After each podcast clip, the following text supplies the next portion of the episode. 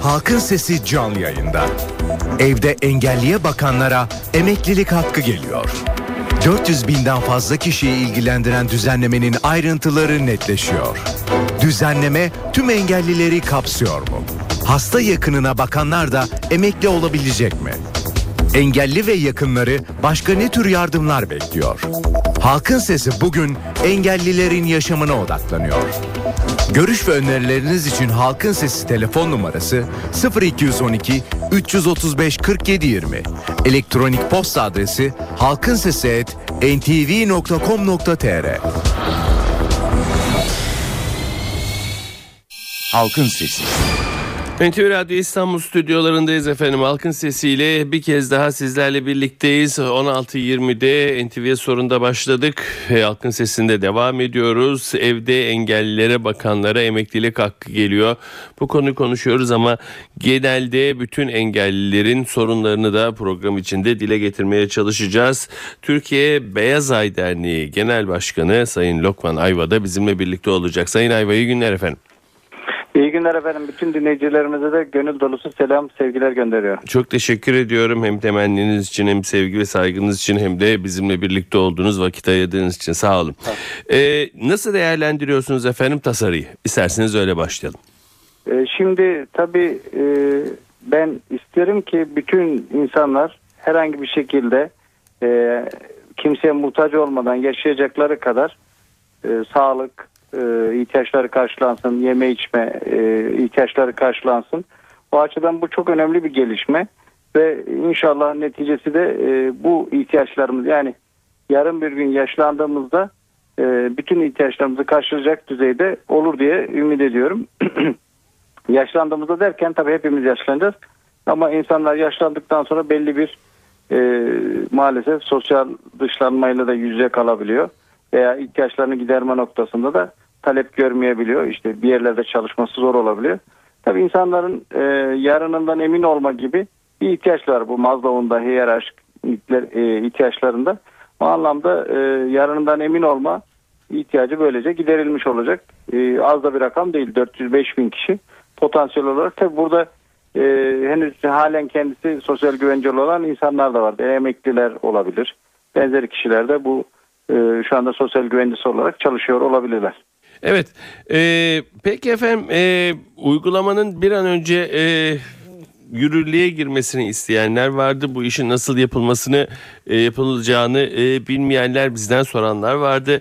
E, evet. Siz en azından e, böyle bir konu hakkında e, bu evet. insanlara ulaşabilme, bunlara biraz daha yardımcı olabilme konusunda tabii. bir örgütlenmemiz var mıdır? E, tabii, size başvurabilirler tabii. mi? Sizden akıl alabilirler mi bu konuda? Ne dersiniz tabii efendim? Ki.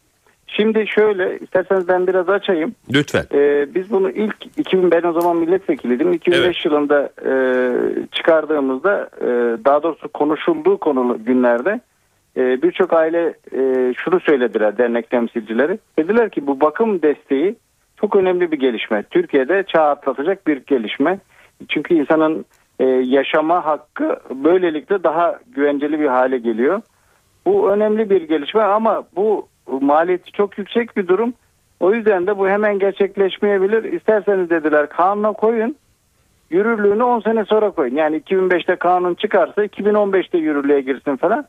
Fakat Tayyip Bey bunun e, bir an evvel yürürlüğe girmesini istedi.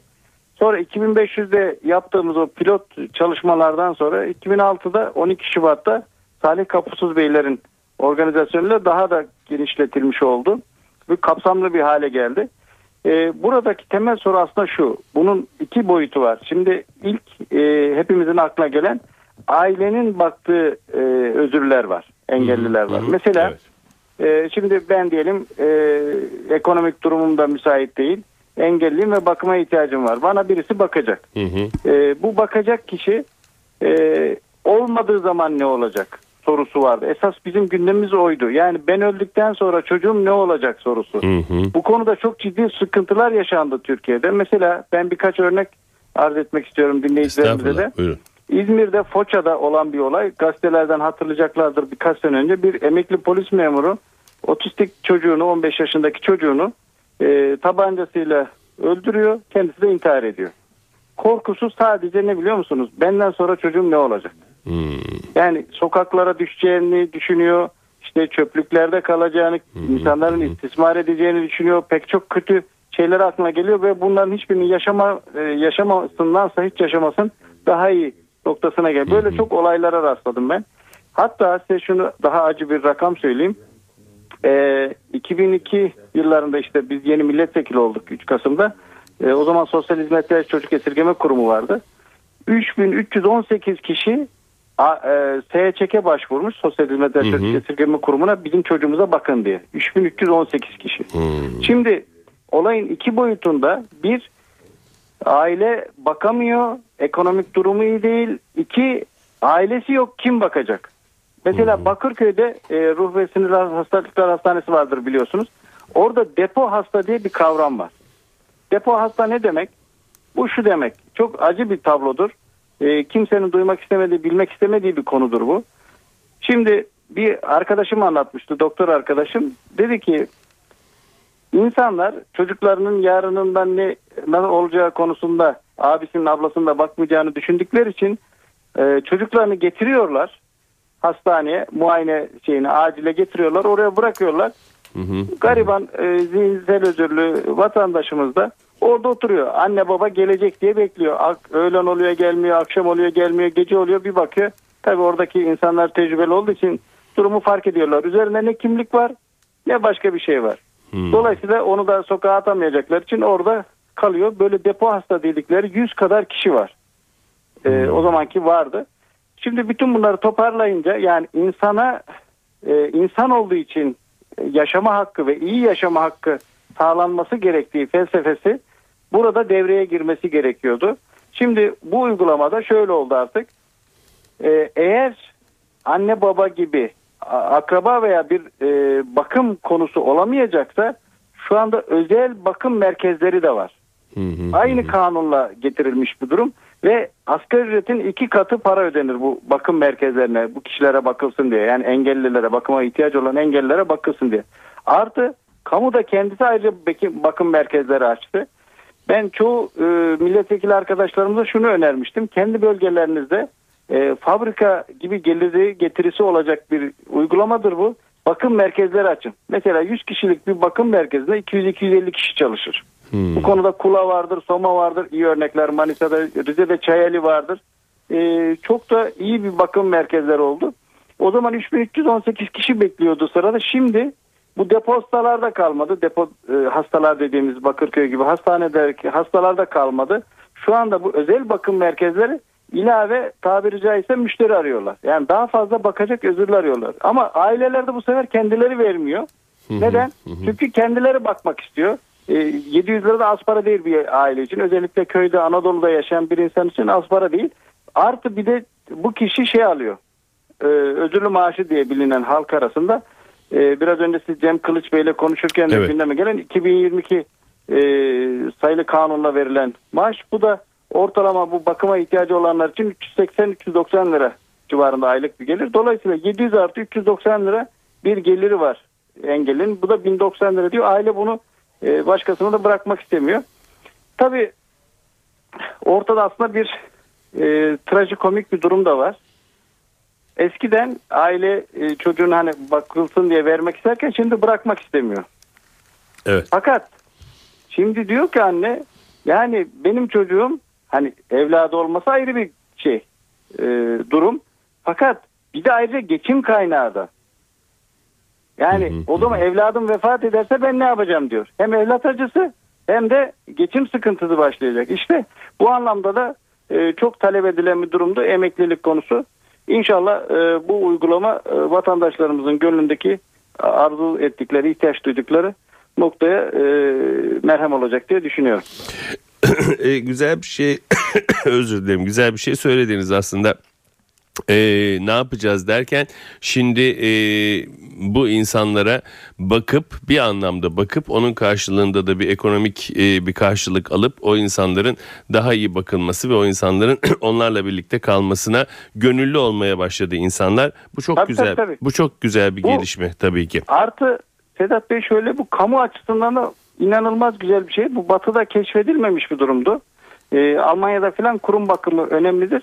E, aile bakımından ziyade kurum bakımı önemlidir. Fakat onun maliyeti de çok yüksektir. Yani işte 2500-3000 liradır Hı hı. minimum bir engellinin bakımı, kamudaki bakımı. Özel sektör bunu 1500 liraya falan yapabiliyor.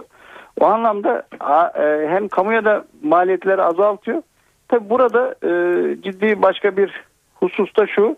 Çalışabilecek arkadaşların bakım e, kararı almaları e, bence doğru değil. Hmm. Mesela benim durumumda olan birçok arkadaşımla karşılaşıyorum. Bakım parası alıyorlar. E şimdi bana bakım parası vermemek lazım. Yani ya da verirlerse de Allah razı olsun diyeceğiz. Anlıyorum. Şimdi burada e, e, yani bu şu açıdan bakmak lazım. Çalışabilecek kişinin üniversite okumuş diyelim, lise okumuş hı hı. engelli arkadaşlarımızın bu paraları almadan daha iyi şartlarda yaşamayı kafalarına koymaları lazım. 2000-2500 lira maaşları almayı kafalarına koymaları lazım. Ve e, bu şekilde hayatlarını sürdürmeleri lazım. Çünkü toplumda başka ihtiyaçları olduğu halde mesela engelli olmayabiliyor ama fakir olabiliyor. Benim e, hep örnek verdiğim örnek şudur. Diyelim ki ben ulaşımdan e, toplu ulaşımdan indirimli yararlanabiliyorum. Yani ücretsiz Hı hı. Kullanabilirim Evet. e, toplu ulaşımı. Fakat iki tane küçük çocuğu olan anne bilet parası olmasın otobüse binemez. Yağmurun altında da olsa otobüse binemez. Şimdi bu adalet değil. Hı hı. Bu noktada bizim e, bazı hassas dengelerde e, kamuya yardımcı olmamız, hükümete yardımcı olmamız lazım ki e, bu e, toplumsal güzellikler daha çok ortaya çıkabilsin. Şimdi ben e, imkanım olmasına rağmen bakım parası almaya kalkarsam e, bunun sonu gelmez. Yani bu adaletli bir netice olmaz diye düşünüyorum. Bizim çalışıyor olmamız lazım. Hı hı. Anlıyorum efendim. Peki. Bu e, konuda buyurun. Pardon. Buyurun lütfen. e, aslında eğer e, siz genel konuları konuşacağız dediğiniz için ben bir konu daha var. Onu da gündeme getirmeniz Lütfen. çok faydalı olacağını düşünüyorum. Tabii. Ee, o da şu e, Sedat Bey şimdi kamuya e, e, çok değerli arkadaşlarımız işe başladılar memur olarak. Yaklaşık Hı hı. son iki yılda 30 bin civarında arkadaşımız işe başladı. Bu tabii bir dünya rekoru. Yani 30 bin civarında e, engelli arkadaşımız memur olarak işe başlıyor ve iş garantilidir. Yani garantili bir iştir. Çok güçlü bir imkanlar olan yani bir, bir nevi kamu kaynakları e, paylaşımı noktasında iyi bir imkandır. Burada e, ben hem engelli arkadaşlarım hem de kamudaki e, yönetici arkadaşlarımızdan iki e, hususu paylaşmak istiyorum. Bunlardan birisi şu. E, kamudaki yönetici arkadaşlarımız engellilere ne iş yaptıracaklarını bilmiyorlar. Hı. Bu noktada kendileri bir şeyler okur, bir şeyler geliştirirler veya biz gibi Beyaz Ay gibi kuruluşlar her türlü destekle, her türlü emirlerine amadeyiz. Ee, bu noktada fikir vermemiz arzu edilirse bizim bu tür e, engelli kariyerim gibi merkezlerim de var. Hı hı. O noktada e, bu merkezlerimizden de destek verebiliriz. Çünkü o arkadaşlarımızın çalışması lazım ve üretmek insanın en doğal ihtiyaçlarından.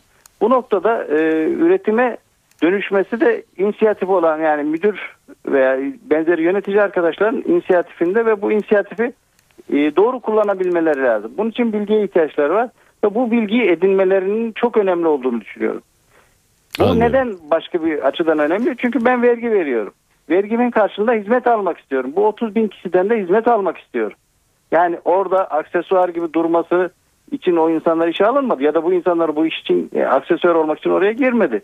O anlamda bu kamu yöneticisi arkadaşlarımızın bu noktayı öğrenmeler lazım. Hani hatırlarsanız Ahmet Baki Işıkara hocamız e, derdi depremle yaşamayı öğreneceğiz diye. Hı hı.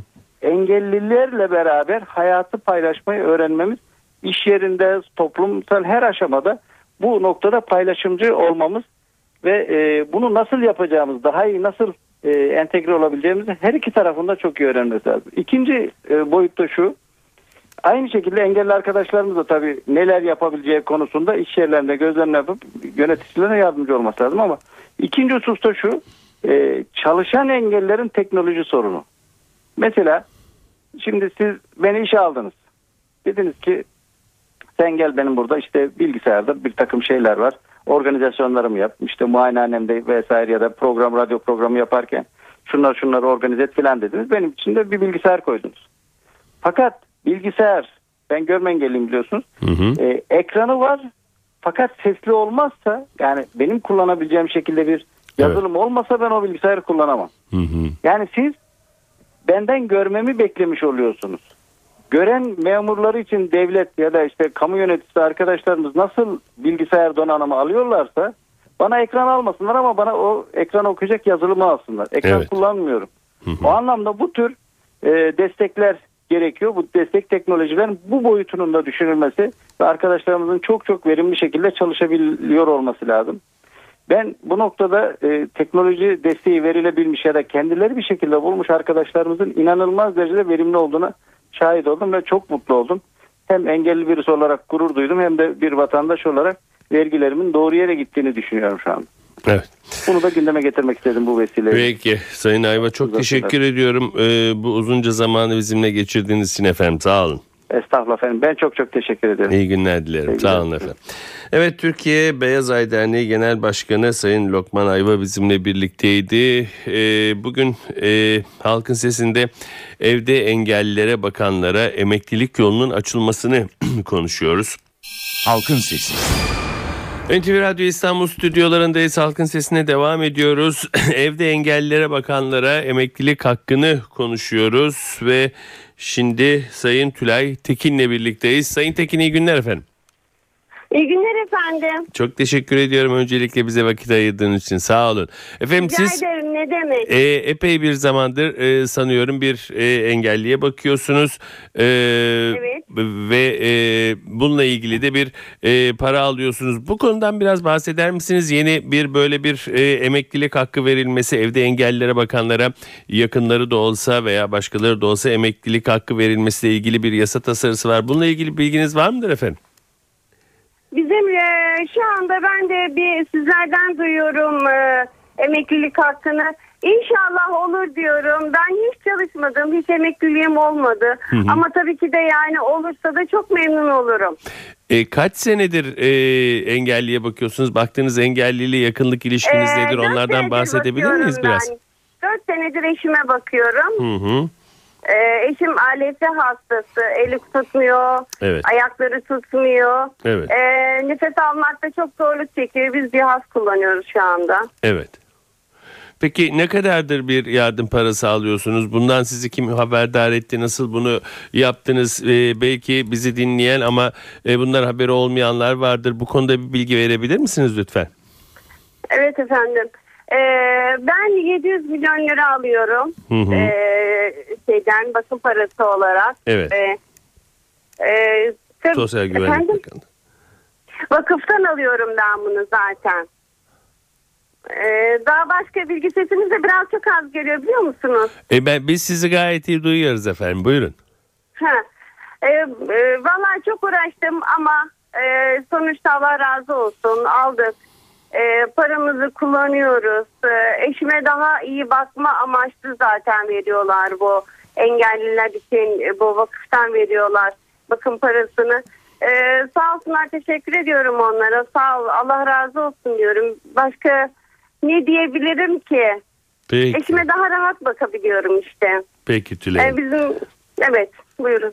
Peki. Çok teşekkür ediyorum efendim bize bilgi verdiğiniz için. Sağ olun. Rica ederim. Çok fazla bilgi veremedim Estağfurullah. herhalde. Estağfurullah. Yo, yeteri kadar e, bilgi aktarabildiniz. Çok teşekkür ediyorum efendim. En azından Evet. böyle E, örneklerin de olursa çok iyi olur diyorum. e, diliyorum ki bir an önce yasalaşır. Siz de böyle bir hakkı kavuşursunuz. Çok teşekkür ederim Sayın İnşallah yani engelliye bakmak çok zor. Haklısınız. Yani çok zor. Peki efendim. Çok teşekkür ederim. İnşallah kolaylığını da veriyor Rabbim. Evet haklısınız. Peki çok teşekkür ederim efendim. İyi günler. Ben, ben teşekkür ediyorum rica ederim. Evet dinleyici görüşlerine geçelim. Halkın Sesi. Halkın Sesi canlı yayında. Soru ve görüşleriniz için NTV Radyo Halkın Sesi telefon numarası 0212 335 47 20. Elektronik posta adresimiz ise halkinsesi@ntv.com.tr. Halkın Sesi. NTV Radyo İstanbul stüdyolarındayız efendim. Halkın sesine devam ediyoruz. Ee, evde engelliye bakanlara emeklilik hakkı verilmesini konuşuyoruz ve dinleyici görüşleriyle devam ediyoruz. Alo. Alo. Buyurun efendim. Ee, ben Hüseyin Yılmaz İzmir'den arıyorum. Buyurun Sayın Yılmaz. Ee, görme engelliyim yüzde doksan. Evet. Ee, işte e, üç aylık maaş alıyordum. Ee, görme engelli maaşı. Evet. İşte onu kestiler. Neden kestiler Sayın Yılmaz? Adres değişikliği nedeniyle kes, kesilmiş diyorlar. Hmm. Ben de tam mağdur kaldım zaten. Peki bunun için bir yere müracaat ettiniz mi efendim? Ee, şimdi ben yani hastaneye falan gittim. Ee, heyete girecekler dedi. Ama şu- Heh. şu anda maaş iptal olmuş. Şu anda da yani e, ihtiyacımız var. Acaba bir şekilde istesek yani alma hakkımız var mı diye söyleyecektim. Peki efendim. Peki teşekkür ediyorum Sayın Yılmaz. Alo. Alo. Ee, buyurun efendim. Ee, halkın sesi programına katılacak. Radyonuzun geldim. sesini katılabil kapatabilirseniz hemen katılın efendim. Nasıl efendim? Radyonuzun sesini lütfen kapatır mısınız? Kapa, kapalı zaten radyo. Peki efendim. Buyurun kiminle görüşüyoruz? Ben Atilla Arslan. Buyurun Atilla Bey. Ya bir engelli oğlum var. Ee, Yüzde 95 bir raporu var. Yüzde Evet. seksen. Ha, bu bunun için bir şey öğrenecektim. Bu hani e, anne mi baba mı yani e, Fark emekli olmak etmez. için. Fark etmez. Hangisi bakıyorsa efendim. Anne bakıyor. Anne bakıyorsa anne e, bakım parası alacak ve bir müddet sonra da emekli olacak eğer bu yasa e, tasarı yasalaşırsa. Evet ya şey yani e, şu an yani evde bakım ücreti alıyoruz. O kesiliyor mu kesilmiyor mu? Onun Hayır için bir- kesilmeyecek devam edecek ama belirli bir süre sonra da normal çalışanlar gibi emeklilik hakkı verilmek isteniyor. Peki efendim teşekkür ederim. Alo Alo. buyurun efendim. Ee, Bursa'dan Ömer. Buyurun Ömer Bey. ho- Hocam mevcut yasada şu an engellinin annesinin 5 yıl erken emeklilik hakkı var da bu hak babaya da olabilir mi? Veya anne baba arasında bu hak seçmeli olabilir mi? Bir. ikincisi engelli vefat edince bu 156 lira 313 liraya mı çıkacak? Ee, Bir diğer soru engelli bakıcısı kaç yıl prim ödeyecek? Ee, Bir diğer sorun 5-6 yıldır engelliye bakan birisinin e, bu 5-6 geçen 5-6 yılı geçerli olacak mı yoksa rapor tarihi mi baz alınacak? Teşekkür ederim. Peki efendim ben de teşekkür ederim. Alo. Buyurun efendim. Saygılar sunarım Sedat Bey nasılsınız? Sağ olun kiminle An- görüşüyoruz? Ankara başkentten Burhan Aslan. Buyurun Burhan Bey. O demin SSK'nın şeyinde e, yetişemedim, ulaşamadım şeyde.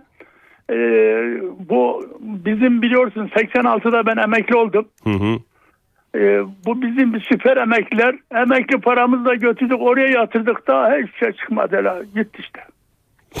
Bunun da günün konusuna bir getirirseniz memnun olurum. Peki efendim teşekkür ederim. Alo. İyi günler. İyi günler buyurun.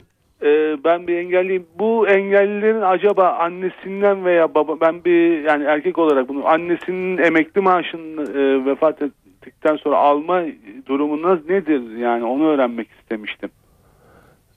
Anlayamadım çok özür dilerim. Ee, şimdi anneden veya babadan Evet. kalan maaştan faydalanma durumu var mı engellilerin? Yani anne veya baba vefat ettikten sonra onların maaşlarını engellilere geçme hakkı var mı? Yani ne kadar olabilir? Yani sosyal güvencesi olan bir anne ve babaysa onun, onun evladı olarak geçer tabii ki. Evet ama yani belli oran aranıyor galiba. Bunda da onu tam geçe, geçiyor mu geçmiyor mu onu da bilmiyorum. Yüzde 25 falan diyorlardı. Ne kadarı geçtiğini ben de bilemiyorum. Çok özür dilerim. Yani anne ve babadan emekli maaşı geçiyor mu engelli? Ee, bildiğim kadarıyla eğer anneniz ve babanız sosyal güvencesi olan yani prim ödeyen bir anne babaysa evladı olarak o vefat ettikten sonra maaşının belirli bir kısmını siz alırsınız. Belirli bir e, yaş kriteri var mı onu bilmiyorum yalnız. Oldu teşekkür ederim. Ben Bunu herhalde- teşekkür ederim. Alo Alo. buyurun efendim. Merhaba efendim. iyi yayınlar Sedat Bey. İyi günler efendim buyurun. Yine bizimle ilgili çok güzel bir konu yapıyorsunuz. Çok teşekkürler öncelikle. Buyurun. Ee, şimdi Bursa'dan arıyorum ben ismim Serkan. Ee, Buyurun ben Serkan. bir engelli vatandaşım. Kendimle ilgili değil ama e, bir arkadaşımla ilgili kısaca bir şey söylemek istiyorum.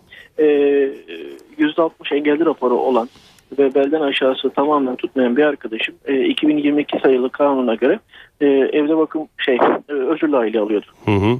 bu özürlü ayını alırken de e, aklına şöyle bir yöntem geliyor. Aldığı paranın bir kısmını sosyal e, güvence olsun, emeklilik süresi de olsun diye isteğe bağlı sigorta ödemeye başladı. Hı hı. Yaklaşık olarak bir buçuk iki yıl kadar ödedi ve daha sonra sigorta artık bunu nasıl fark ettiyse bir şekilde fark etti.